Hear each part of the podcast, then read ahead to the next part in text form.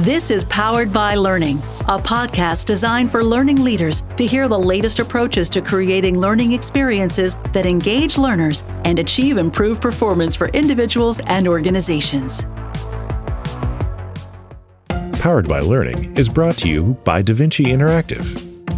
For more than 25 years, DaVinci has provided custom learning solutions to government agencies, corporations, medical education and certification organizations, and educational content providers.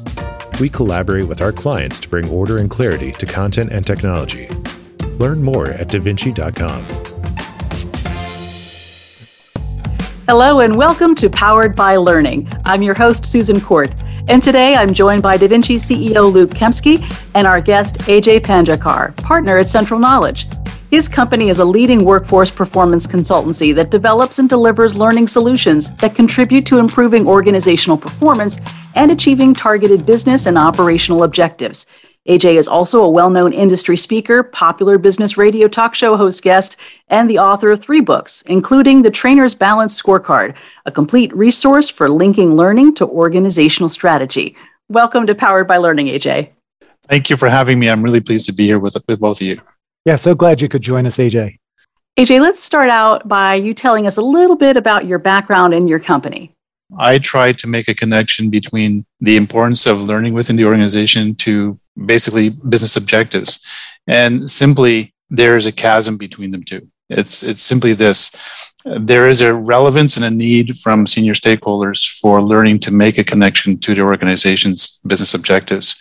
And sometimes I come across a bit of a translator, but in the consultancy process, I'm trying to help the learning group make that connection, make that operational and business connection to key performance indicators within the organization.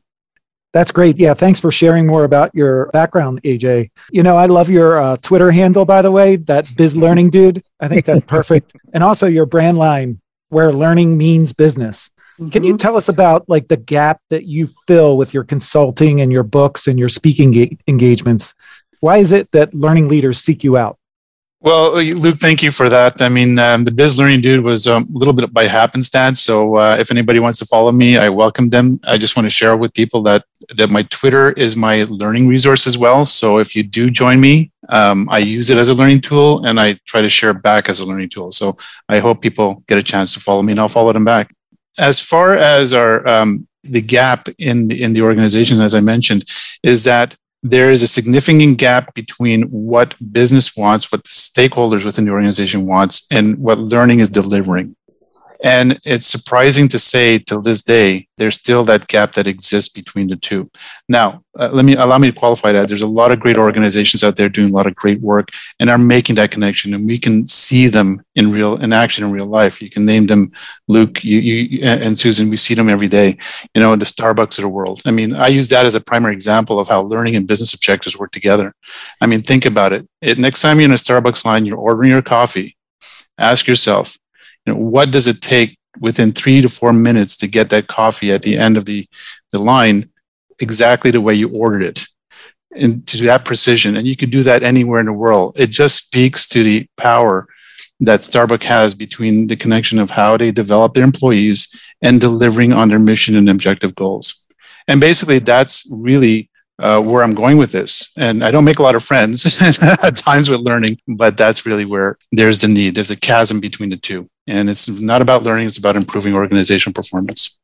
You know, we certainly hear a lot more about that from the guests that we have on Powered by Learning. And, you know, what else? We also hear a lot about the integration between the learning and development function and other areas of the organization, whether it's sales or information technology, human resources, finance, you know, really across the board training has to interact and integrate with all those different functions. When you talk to learning leaders and you talk to them about how they participate as strategic business leaders in this environment, um, what kind of advice do you give them about making sure that they're being listened to and they get the opportunity to really have an impact on the organization? There are a few key points I'd like to bring up, and at least for the podcast, I like to keep this brief and have people focus on some things. But first of all, let me remind people in L&D that on the, the senior stakeholder list, when you're talking about the senior stakeholders within the organization driving the organization, we're talking even the highest levels from the CEO down. Under top five priorities, it may be top three, things like people knowledge and organizational knowledge is part of their priority. So those L&D people who tell me that their organization doesn't see them as important or valued, they're wrong. And they do see them, but they're not seeing the value come out of them. That's the difference. Now, some of the key points I would like to bring up with people is first for L&D especially, uh, and allow me to be try to be gentle about this. L&D for the longest time until maybe the last 20 years has been what we could call the spoiled child of business, meaning that nobody really understood what they we did and they would get a bunch of money in their budget and just say, you know, do what you need to do. right? And and so we got used to that over 50, 60 years of getting free money and not really being held accountable. But subsequently, businesses have scarce resources, especially money, and they have to allocate those resources in a very strategic way where will drive most value to organization. And if you're not delivering value to organization, you're not needed. And right now, learning is under the gun to show that. Learning is not something that's outside the scope. It is part of the business. It's an operational activity. And hence, you're not about developing learning, you're about improving whatever the organization needs to improve, and that's their people. I need people to keep that in mind and not to forget to keep that point in front each time having a conversation with their stakeholders. So I always tell L&D people, stop being an order taker, stop waiting for them to come to you. Get out of your cubicle, get out of your office and go find out what they need. Go find out what pressures they're under and become their partner to solve it. And those are sort of four key items I like to get L&D people to align themselves strategically. And I think that's great. That definitely connects with being integrated within the organization. You know, you have to be out there to be able to to really understand, you know, where the intersections happen between the different areas in the, in the organization and how they come together to make it really work. May I, may I add, Luke, uh, uh, just sure. so, because you said something really relevant, that word integrated, and I think, you know, L&D people need to really listen to that word. Because if you look at the organizations that are successful, like, I mean, truly successful, when I mentioned Starbucks or Toyota or, you know, any of these leading organizations that really are firing on all cylinders, they're not perfect, don't get me wrong, but they are in the top 10 or top 20 of organizations in the world. Their learning is not an afterthought their learning is an integrated component inside the business. So it's not something, hey, we need to go get some training. It's it's it's planned into it's it's it's it's it's vested into the organization. It's part of the fabric. It's like your skin on your body. Mm-hmm. You know, you can't live without it, and that's really the key point for integration. Yeah, and I've been excited to hear um, more and more of our podcast guests starting to talk like that which has been really exciting to hear. I know still, though, definitely hear learning leaders still talk about being advocates for the learner and that they are learning centric. Is that the right way for them to think about what they do? okay, what I'm about to say is a bit controversial, and you might get a lot of letters. So, um, I see you smiling. I can imagine. so, so we shouldn't focus on the learner. um, okay, here we go. Are you ready for it? Buckle up, people. Okay, no, learning is you should not be learner centric and uh, allow me to qualify what i'm about to say here. If you're in learning yes you are hired for a particular purpose to get people to learn. I get it. That's your expertise. Just like a person in, in finance or in accounting within the organization is meant to do that. But we're not that's what we do internally to make it's the vehicle of what we make what we do to make things happen within the organization to contribute the value that we need to the organization I mentioned before. It's basically our secret sauce, right? I mean, you don't go to McDonald's, I'm sure it's your brand names here, but you know, it's all about that secret sauce on a Big Mac. But I never go, I love the taste of the secret sauce, but I never go ask how they make it. And I don't know if I want to know how they make it. But the point being is that the end result is that I love that secret sauce on my burger. And I don't care how they make it. It's just the end result. So same thing. Our learner centricity, if you want to call it that, about focusing on the learner is about what we do to end up with the end result. It's the vehicle. It's a means to an end. It's a vehicle to get us there. And so if we're able to get people to learn, that's the first step. The second step is actually making it valuable to organizations. So it, when we talk about the Kirkpatrick methodology, the four levels of Kirkpatrick, really your focus should only be on level three and level four. Level one, level two is that learner centric part. And so while getting people to learn is relevant, and I'm not discounting that. I mean, there's a lot of expertise there, and you were hired for that expertise. You need to realize that's not the end point. That's not what you were meant to deliver. What you're meant to deliver is value to organization. And so keep in mind there, there's actually three macro issues that if you want to deliver value is that you use your learner centric approach to deliver value in three areas. One is improving performance, which is what I call the easiest win for learning and development. So, as I mentioned before, go back and say, you know, if you're going to visit with that internal customer and you understand their performance expectations that they have to meet, well, figure how you fit into that equation and help them meet those performance expectations for their people. That's the easiest win. Or if change is happening in an organization, whenever change happens, it means there's an unknown. And when it comes to unknown, that's our wheelhouse. That's what we do is to help people understand the unknown. And so go help them learn about the unknown. And finally, you know, there, there's the, risk area. Whenever there's risk, is also unknowns. And so you're there to deliver that knowledge value to help people perform better. So again, I'm going down maybe a little too far down a rabbit hole, but all I'm trying to say here is that the learner centricity part, granted, I'm not taking that away from anybody. That's what you're hired for. But remember, that's not your end point. That's not what you were there to deliver. Yeah. And that's, I guess, basically it. yeah, I think it's important that it's it's what we verbalize to the other stakeholders, and then we should be really advocating for the learner's performance and how that aligns with what the organization is trying to accomplish. Exactly. Exactly. Yeah, and then when you when you step back, I mean, I think that uh, we often want to achieve pure like what is the return on investment in the training itself or in the learning that we're delivering to the organization. We'd love to be able to, to go to that finance department and say, you know, look at our returns. We've increased sales or we've decreased costs at X amount, and we invested this much in the L and D intervention. But you know, that's of course really, really challenging to all the variables that come into play. So, how do you consult around that that mission to try to get to the return on investment? Now, we have to be careful here because there's a literal sense of return on investment, which is what all stakeholders go to. And I, as a business professional, trained business professional, myself and an accounting professional, when everybody says return on investment, my, my brain goes into calculation mode. I mean, it got, I got formulas going in my head and everything.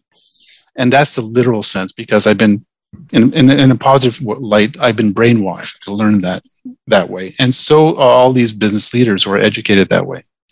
But then there's a figurative sense, right? what return am I going to get out of it? What and what we mean by that is what value we're going to get out of it. Here we're delivering a learning result that has a causal relationship to help them improving performance. And that's what we have to keep in mind. You know, here we are winding down 2021 and preparing for 2022. And we certainly see an explosion in the use of technology, uh, yeah. education, training, and learning.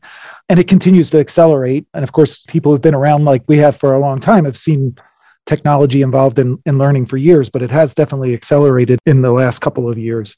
For learning leaders, you know, decisions are more complicated than ever on all the different options they have for distributing learning experiences to get those outcomes that we're looking for.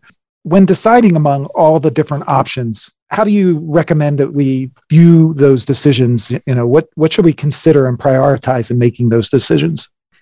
Well, I'll start off with this. You call me you call me old just a second ago. I'm okay with that, Luke. I'm okay with that. I've accepted that fact. So I always jokingly. I think we're all the same age, so it's okay. That's fine. I, I jokingly say to my students, you know, when they look at me, I say, you know, I used back in my day, I used to work by my laptop by candlelight. You know, it doesn't it doesn't click to them right away. They're like, yeah, that's true. He'd be working by his laptop by candlelight. Like they just doesn't, isn't clicking there. But uh, that is a loaded question, Luke. And and um, first of all, I think to me, learning technology is a significant blessing for learning development. It's something that will help facilitate learning value within the organization because as we've seen like in, in, other areas like retail and marketing and so forth we've seen technology make it very tangible right algorithms have been able to track people's buying behaviors and all that kind of stuff now think about if you use that technology to do that with learning and, and the way marketing has now been more targeted rather than 20 years ago or 30 years ago where you know you put an ad out and you hope people came to see you here people can target exactly using technology to, with algorithms what if we could leverage that technology to do that with learning which you can which I've done it. Actually, I'll, I'll, drop a name drop here. We did work with Apple for five years, about 10 years ago, and they were very targeted. This is before big data and analytics were a thing. They were actually targeting specifically the needs of what their customer support people needed. And they would go address that in some way, not just throw them in a course, but try to fix it and improve them and then find the next iteration. And it was an iterative process. And they would analyze this through the, the data analytics through their assessment systems in the back end. So it's, it's quite extraordinary. what technology is going to do for learning, and Toyota does this significantly. They don't talk about it. It's called lean learning um, because they see it as an internal competitive advantage. But they learn from their mistakes, like described in my Apple example. They, they do this iterative process. So it becomes integrated again. But they, now people can use technology to do that, to drive the knowledge in learning to the right areas where the organization needs it. And so, simply, if you're going to simply ask to invest in technology, you're going to fall flat on your face from your stakeholders making that decision because those are significant investments. But if you're able to build a proper business case, and that involves also working with your IT department to understand how the technology is going to integrate within the organization, and two, working with your finance department to develop a proper return on investment case, because here is where you have tangible capital expenditures that must be measured in the literal sense then you can build a proper business case and bring in the right technologies that would deliver value. But again, it's not, don't go to a trade show and start looking at a great booth and saying, yeah, I need that technology. You better go back to your office and say, how does this fit in to our overall learning strategy? How is it going to drive value to the organization? So, you know, there's a lot of moving parts here when it comes to learning technology, but suffice to say, I think learning technologies are fantastic. I'm exciting about excited about the future of learning technologies. I'm just afraid about how learning people are actually going to acquire it and use it and not use it the way sort of like 20 years ago when e-learning became all the fad. Yeah, no doubt. I, I know too that we see the challenges of speed becoming more and more important to get learning interventions out. And sometimes that means not making sure that 14 subject matter experts weigh in on making it perfectly accurate before it actually gets out there because we have to move so fast. Have you seen that in other organizations? And, and how do you advise in terms of uh, maybe approaching things differently? Honestly, learning has an opportunity here not to be uh, we still we for some reason we're fighting that we're resisting. When i say we i'm talking about the collective learning uh, space. Generally we're resisting moving towards becoming what you just said luke you know that immediacy that targeted approach. And we say you know we still need a course and somebody has still eh, okay they're not in class but they still need to sit before a computer for a half hour or hour or a day or whatever it is to do this course. And it's like no Luke, you just said it, right? Learning has now the opportunity to be deployed, uh, first of all, in a targeted sense, as I mentioned, two, in real time, right? So now you can use a software like you guys develop and say, we can deploy the knowledge where it's needed, when it's needed, and how it's needed, and in a way that people can access it and actually apply it immediately. I think about the power of just doing that. Forget about all virtual and all this kind of stuff, but just having people go on their computer, access this knowledge they need, and that's that's impactful. Ten years ago, I think it was 15 years ago, there's a utility company here in Canada that we worked with, and they very quickly they were going up and down the pole. That people were working on the transformers, and what they wanted to do is reduce the time. And this is just when sort of um, you know iPads and stuff, tablets were coming out. And I said to them, I said, well, why do they have to come down, call the office because they didn't have all the expertise? Two things. Why aren't we putting sort of like a, a, resource help desk that they can do and call right from the pole, like instead of coming back mm-hmm. down? And second, why can't we just have them access the immediate learning, like the access to the manuals or whatever? I mean, this is like a little bit old school, mm-hmm. but or the subject expert on that tablet. And so what they did, they did a benchmark study. They did the timing of what it costs to time up and down the pole and going out brownouts and blackouts and stuff like that. And then we put a piloted version for a few techs and we had them do this. We measured again, and not only did we save a significant amount of time for them going up and down poles and repairing it, but the customer satisfaction rate went up significantly because there were less blackout, or the blackout times were shorter, or the brownout times were shorter. It was just impactful, and they were just thrilled. And this was like 12 years ago or 15 years ago. Today, we have more power than ever. You guys have a software that can do that. I mean, there's no reason we can't have real time impactful training when, and where, and how we need it. And if we're going to fight that, I mean, then what, what use are we as, as far as a learning environment?